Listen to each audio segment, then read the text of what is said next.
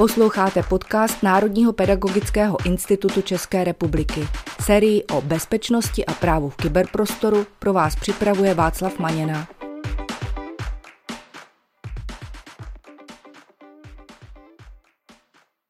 Vítám vás u dnešního dílu na téma hackerské techniky pro každého, který jsme pro vás připravili s Pavlem Matějčkem. Pavle, vítej. Zdravím tě Václave a zdravím i vás, naši posluchači. Dobrý den. V dnešním díle si představíme techniky, se kterými se úplně obyčejný uživatel může stát hackerem, nebo si může vyzkoušet některé techniky, které opravdičtí hackři používají. Ale ještě než se na to podíváme, tak mě by Pavle zajímalo, protože vím, že ty jezdíš po školách hodně a navštěvuješ děti na prvním i druhém stupni, tak mě by zajímalo, co všechno vlastně ty děti dneska zajímá z toho hackerství a jestli už jsou třeba nějaké techniky, které používají.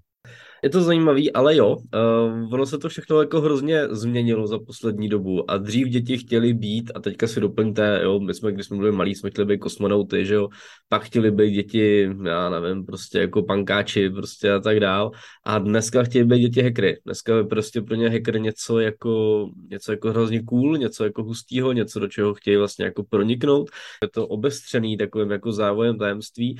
A ty děti často jsou k tomu nějak jako vlastně podvědomě přitahovaný, že oni jakoby hekři jsou takový jako moderní Robinové hudové moderního digitálního světa, by se dalo říct pro ně.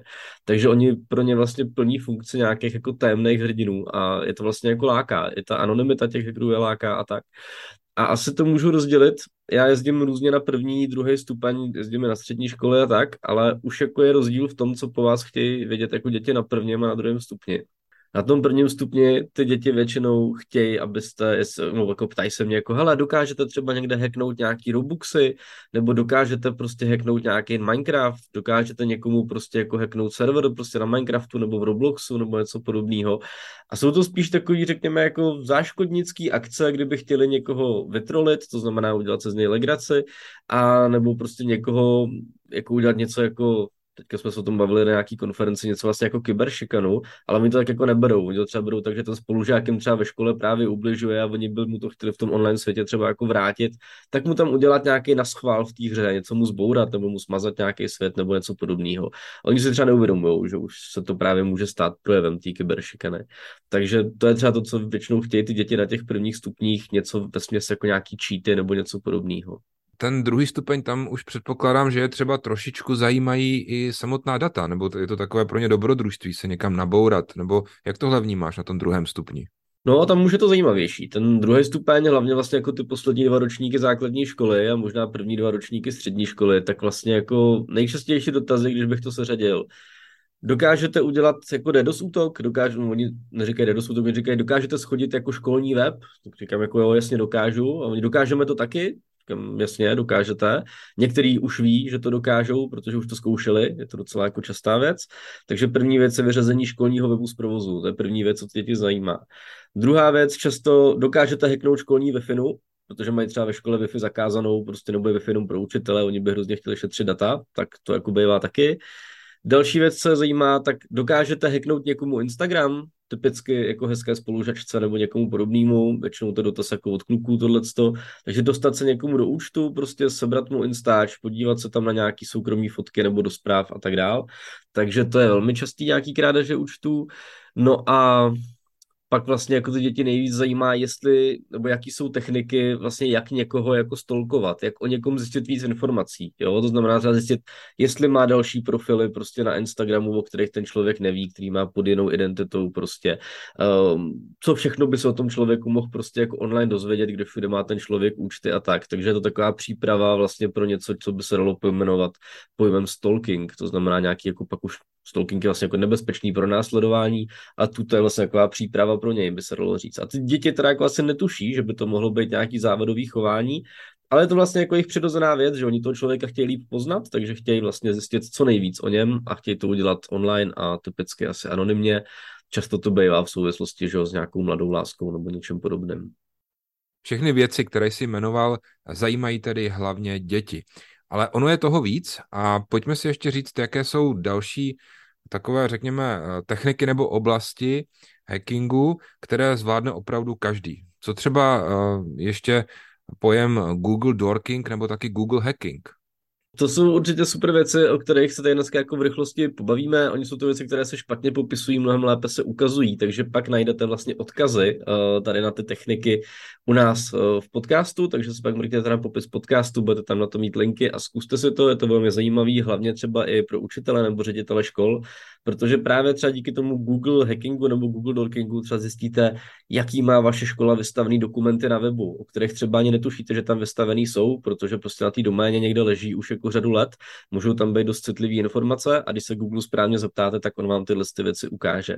Takže to je jedna z věcí, kterou děti zatím až tolik jako nezajímají, ale to pak spíš jako pro ty útočníky a je to věc, o který byste měli vědět a vlastně díky Google jste schopni zjistit strašně moc informací, jako opravdu hrozně a to by vydalo na samostatných několik dílů podcastu, takže my si jenom ten Google Dorking stručně představíme. Další věc, kterou vlastně zvládnou všichni i pomocí toho Google je vlastně nějaký OSINT nebo sociální inženýrství, kde vlastně o těch lidech zjistíte co nejvíc informací, který pak můžete použít, nebo ty útočníci ho můžou použít třeba pro nějaký podvodný e-maily, protože když tomu člověku do toho podvodného e-mailu dáte dostatečné množství jako citlivých informací, tak v něm zbudíte důvěru, protože on se vlastně řekne, hele, tady je vlastně tolik věcí, o kterých nikdo nemůže vědět, že to prostě musí být pravda. A to velmi dobře funguje. Teď jsme, teďka jsme se vlastně spolu potkali v nějaký twitterové diskuzi, kde vlastně jako uživatelka sdílela svoji plochu telefonu a strašně moc lidí se k ní předalo, až tam dávají obrázky svých ploch z mobilního telefonu a díky tomu už víte, co ten člověk má za zařízení, jaký operační systém, ehm, podle vzhledu jste schopni typnout i verzi, vidíte, jaký používá aplikace, jakou má internetovou banku, jaký sleduje média, prostě cokoliv, jo, jestli má Spotify, prostě Netflix a tak. A pak jste vlastně schopni díky tomuto sociální inženýrství na ně jako úspěšně zacílit a zvyšuje se tím šance, že takový člověka prostě jako někdo hackne. Takže to jsou takové, jako řekněme, věci, které zvládne každý, no a pak samozřejmě něco, co ukazují i ve školách učitelům i dětem, a to je, já tomu říkám, hackování level 1, a to je vlastně vyhledávání na úložtu, protože na úložtu najdete obrovské množství citlivých dokumentů, když zadáte do úložtu lékařská zpráva, daňové přiznání, seznam zaměstnanců, anebo i políčko, které se jmenuje hesla, tak najdete spoustu záloh hesel různých lidí i z účty, do kterých je možné se jako instantně nabourat. Takže to jsou věci, které bohužel jako jsou dostupné každému a lidi o tom moc nepřemýšlí a proto jsme vám o tom chtěli něco říct. Tohle opravdu zvládne úplně každý. Jít na ulož.cz, tam do toho vyhledávacího políčka zadat hesla, nebo třeba hesla.txt a možná, že se budete velice divit. Tohle se děti dneska neučí třeba ve škole a zároveň vím, že děti dneska moc nečtou. Takže kde vlastně děti dnes hledají inspiraci? Typuju, že to asi budou různé návody na YouTube a, kde všude se zkrátka inspirují. Trefil jsi to správně. Určitě YouTube je jako číslo jedna, podle mě. Většina lidí, podle mě, když dneska jde něco jako hledat, tak to ani nedává třeba do Google, anebo i když jo, tak jim stejně vyskočí na prvních místech nějaký YouTube, YouTubeový návod. Určitě na YouTube je spousta různých návodů a stačí tam napsat jenom to klíčové slovo. Asi je fajn říct, že spousta toho je v angličtině, Nicméně ty děti to neodradí, oni s tou angličtinou problém opravdu nemají. A když si to řekneme na rovinu, spousta těch návodů pochází z Indie. Indové jsou prostě to obrovská země, kde vlastně jako ve velkém jede vlastně nějaký vzdělávání v kybernetické bezpečnosti. Oni mají hodně jako low cost notebooky, mají prostě levní notebooky, levní telefony, spoustu věcí jsou schopní dělat vlastně s minimem nějakých jakoby řekněme, jako drahých prostředků. Jo? Oni už si nemají prostředky a všechno to dělají na dost jakoby levných zařízeních, což je blízký těm dětem. Takže vlastně ty návody jsou udělané tak, aby to zvládnul prostě opravdu každý. To znamená i český, i český dítě prostě je schopný to udělat. A ty indové, byť mají jako přízvuk, tak mají dosti jednoduchou školní angličtinu často. Takže ty děti jim jako velmi dobře rozumí. A u těch návodů na YouTube pak máte popis, stejně jako my dáváme popis podcastu, kde máte pak linky, tak tam máte ty příkazy krok za krokem. Takže vlastně ty děti jsou schopní vlastně úplně v pohodě jenom následovat ten návod. Vůbec vlastně nerozumí technicky třeba tomu, co dělají, nebo v tu chvíli se to učí teprve chápat, ale vlastně jenom tím, jak jedou krok za krokem v tom návodu, tak jsou schopní napáchat jako dost škody. Takže já jsem, třeba teďka vám dal do popisu podcastu vlastně návod na to, jak hackovat hesla, jo. A je to vlastně, nebo jak krekovat hesla, a je to vlastně od mýho oblíbeného youtubera takže když tak pak jako mrkněte, takovýchhle návodů na YouTube je strašně moc a jsou tam návody snad úplně na všechno, co vás jako napadne. A přesně jak si říkal, často ten člověk ani vůbec nechápe, co dělá, ale jenom krok za krokem přesně reprodukuje kroky, které ten videonávod ukazuje. Já bych možná k YouTube doplnil ještě jako velmi oblíbený TikTok. Já sám se třeba na TikTok snažím jako vlastně dávat nějaký takovýhle jako edukační materiál, kde takovýhle věci, o kterých se tady dneska bavíme, třeba jako ukazu z edukačních jako vlastně jako důvodů, aby ty děti jako věděli, co se dá dělat, respektive proti čemu stojí. Já se nesnažím z nich udělat hackery, ale potřebuji, aby jako věděli, jak ty techniky fungují, aby věděli, jak se jim bránit a proč teda nezveřejňovat o sobě takový a takový informace. A vlastně na TikToku je klučina, který se jmenuje Geekboy, ten tam má prostě nějakých třeba čtvrt milionu sledujících a ten tam třeba točil video na téma, který normálně jako ukazuju běžně já a to třeba jak si v prohlížeči zobrazit vaše hesla, i když neznáte heslo toho člověka, jo? že jsou prostě vlastně způsoby, jak z toho prohlížeče ty hesla vytáhnout a že není dobrý si je tam ukládat a tak dál. A vlastně už tohle je hackerská technika, protože pokud vlastně vy jako učitel odejdete ze třídy a necháte tam odemčený počítač, tak ty děti jsou během několika vteřin díky tomuhle tomu videu schopný vám jako vytáhnout hesla z prohlížeče a mají všechny hesla, co jste tam měli uložený vy i další učitelé v tom chromu nebo v tom prohlížeči, co používáte, tak ty děti je mají a nabourají se vám do účtu a končíte. Jo? Takže vlastně je dobrý, abyste se i vy učitelé v těchto těch věcech vzdělávali, protože ty děti mají toho obsahu vlastně jako hodně a proto by ty učitelé měli projít aspoň nějakým bezpečnostním minimem, nějakým jako základním školením, aby věděli, na co si dávat pozor, proč zamykat ty desktopy a tak, protože pak je vlastně jako problém, když děti hacknou učiteli účet a mění se známky a tak dále. A to jsme se ještě vůbec ani nebavili o hardwareu, protože já vím, že ty na těch školeních velice často ukazuješ takové různé eh, krabičky a různé flešky, hm, které stačí tomu učiteli třeba připojit nějak nenápadně k počítači a ono mu to potom ukládá hesla a stojí to pár dolarů a vím, že se třeba kolikrát stane, že se na to složí ta třída. Jo, zaznamenali jsme to. Bylo to zrovna tuším eh, kousek od tebe v Královéhradeckém kraji, eh, kdy vlastně nějaký děti se složili, koupili si takzvaný keylogger, což je zařízení, co strčíte do školního počítače a strčí se mezi počítač a klávesnici a všechno, co ten učitel na té klávesnici napíše, včetně jmen a hesel, tak přes ten keylogger proteče a ten keylogger to zaznamená. Takže děti sebrali učiteli jméno a heslo do bakalářů, pak se přihlásili normálně tím učitelovou účtem a začali tam dělat nějakou neplechu, tuším, že tam právě měnili známky, nějakou docházku a něco podobného. Takže to jsou vlastně jako věci, které se jako běžně dějou, není to žádný sci-fi, děje se to u nás v České republice, těch případů se jako už řešilo několik a ty děti jsou velmi vynalézaví. Přiznám se, že i já sám používám někdy primárně YouTube, pokud hledám nějaký návod, ale přeci jenom daleko víc stále využívám ten Google, ale jak si říkal, ono je pravda, že často i ten Google ti vyhodí jako odpověď na ten dotaz právě nějaký videonávod. Přesto jsou tedy ještě nějaké třeba weby, které bys doporučil sledovat, pokud nás tyhle metody zajímají? Určitě. My starší, kteří ještě čteme, tak vlastně máme nějaké klasické články. Já třeba teďka tady vkládám do popisu toho podcastu článek přímo z počítačového časopisu Chip, ve kterém je vlastně návod na to, jak třeba ve Windows získat skrytá hesla k Wi-Fi nám. To znamená, že když se se svým notebookem připojíte k nějaké Wi-Fi, tak tadyhle je vlastně návod pro normálního uživatele, jak z toho ty hesla vytáhnout. Což samozřejmě jako v, ne, v nesprávných rukou může být taky vlastně jako považováno za nějaký jako takovýhle tip na hacking. Takže vlastně spoustu věcí se dočtete vlastně jako v běžných médiích, normálně v časopisech nebo v nějakých online periodikách. Další věci, které vlastně můžete sledovat, tak jsou vlastně různé blogy, eh, třeba různých hackerů, protože i ty hackři, anebo lidi, eh, řekněme jako já, jakoby etičtí hackři nebo lidi, co se zajímají kybernetickou bezpečností, tak vlastně píší nějaké články, nějaké návody a já tady vlastně uvádím několik uh, mých oblíbených vlastně jako blogů. Jeden z nich je třeba o Osintu, jak získat na někoho telefonní číslo, jak podle telefonního čísla dohledat tu konkrétní osobu a tak dál. To jsem mi posílal ty, to je super článek, takže ten tady přidávám. A hnedka druhý, který jsem vlastně našel, tak je vlastně to, jak popisuje mladý člověk, jak udělal DDoS útok na svoji školu, jak to vlastně jako probíhalo, jaký tam vlastně použil jako techniky, k čemu to vlastně sloužilo a, a tak dále. Jo. Takže vlastně máte vlastně jako blogy různých technických lidí, řekněme, který vlastně tam tyhle si technologie popisují, většinou s dobrým jako účelem, vlastně ten člověk, co tam popisuje ten DDoS útok, tak vlastně jako varuje před tím, ať to lidi nedělají, že to je jako nelegální a neetický a tak dál. Ale samozřejmě ten popis té technologie nebo toho systému, jak to udělat, tam je, není tam úplně všechno a to zbytek si člověk prostě jakoby dohledá, jo. No a samozřejmě tam dávám pak i odkaz na svůj blog, já tam taky třeba článek o tom, jak hacknout RDP, to je taková ta vzdálená plocha, to používají často školy a jak vlastně tomu bránit, jo. Takže vlastně těchto z těch jakoby různých blogů, který můžete sledovat, je obrovské množství, těch článků online vychází hodně, tyhle ty lidi se tím vlastně zabývají, takže mm, publikují pravidelně vlastně a stačí je sledovat a naučíte se toho jako strašně moc. A i vy, i ty děti. Mohu potvrdit, že třeba ty tvoje články jsou skutečně dělané tak, že ty kroky zvládne reprodukovat úplně obyčejný uživatel. Ani nemusí být kolikrát nějak jako technicky zdatný, ale stačí zkrátka, když jenom přesně následuje ten návod.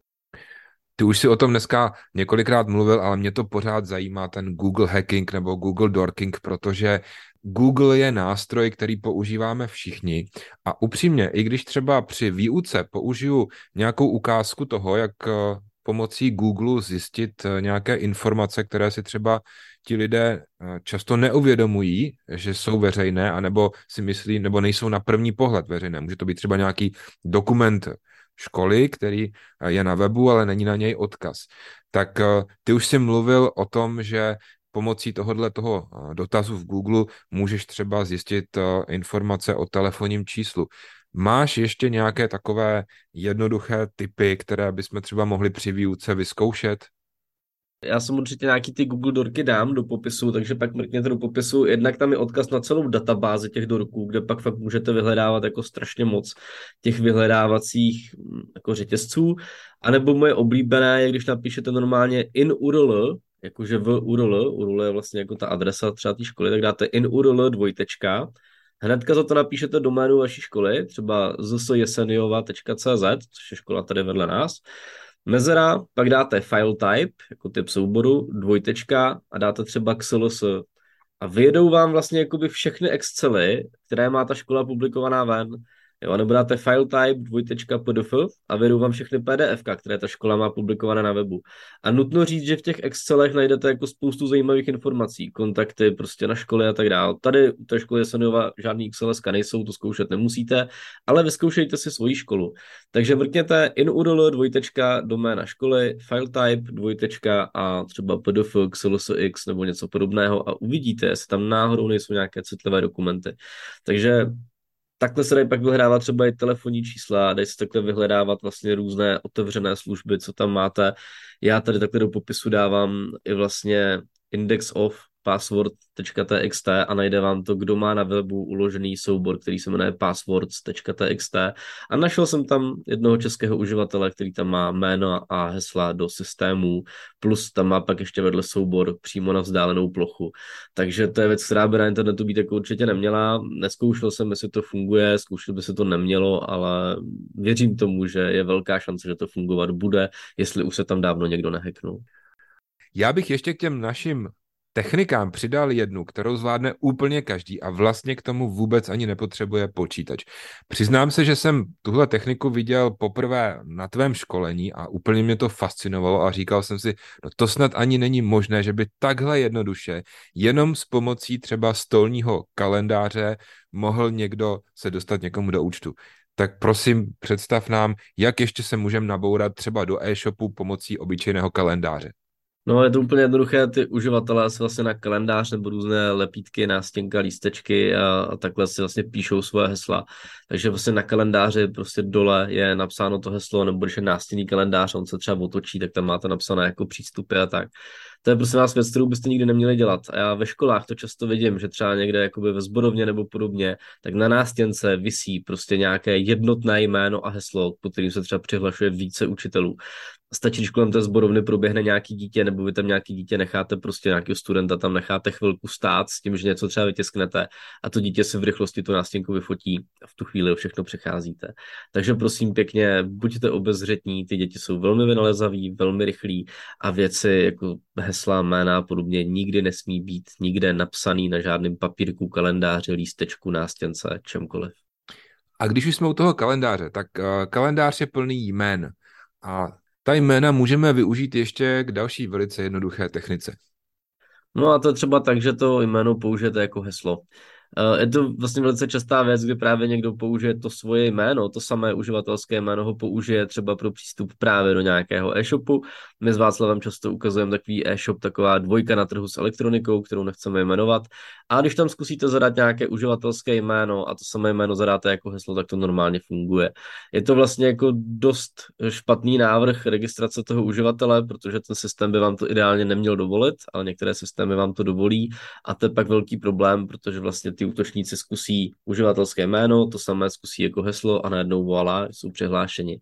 Takže to je prosím věc, na kterou si také dejte pozor. Ještě bych k těm kalendářům dodal, že často já, když chodím po těch kancelářích, tak eh, ten stolní kalendář tam bývá třeba z minulého nebo předminulého roku.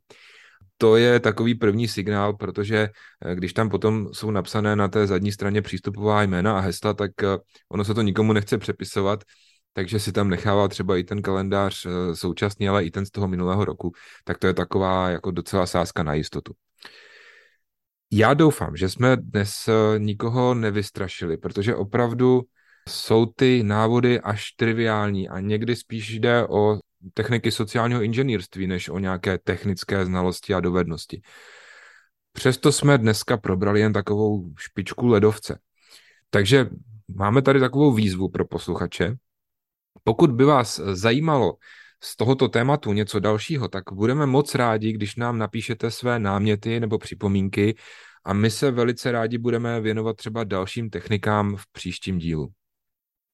Přesně tak, určitě pište nám o tématách, chceme vědět, co vás zajímá, aby jsme věděli, eh, jaký obsah pro vás jako dále udělat, aby se to nemíjelo účinkem a budeme se těšit na vaše reakce. Děkujeme za pozornost a mějte se hezky, nashledanou.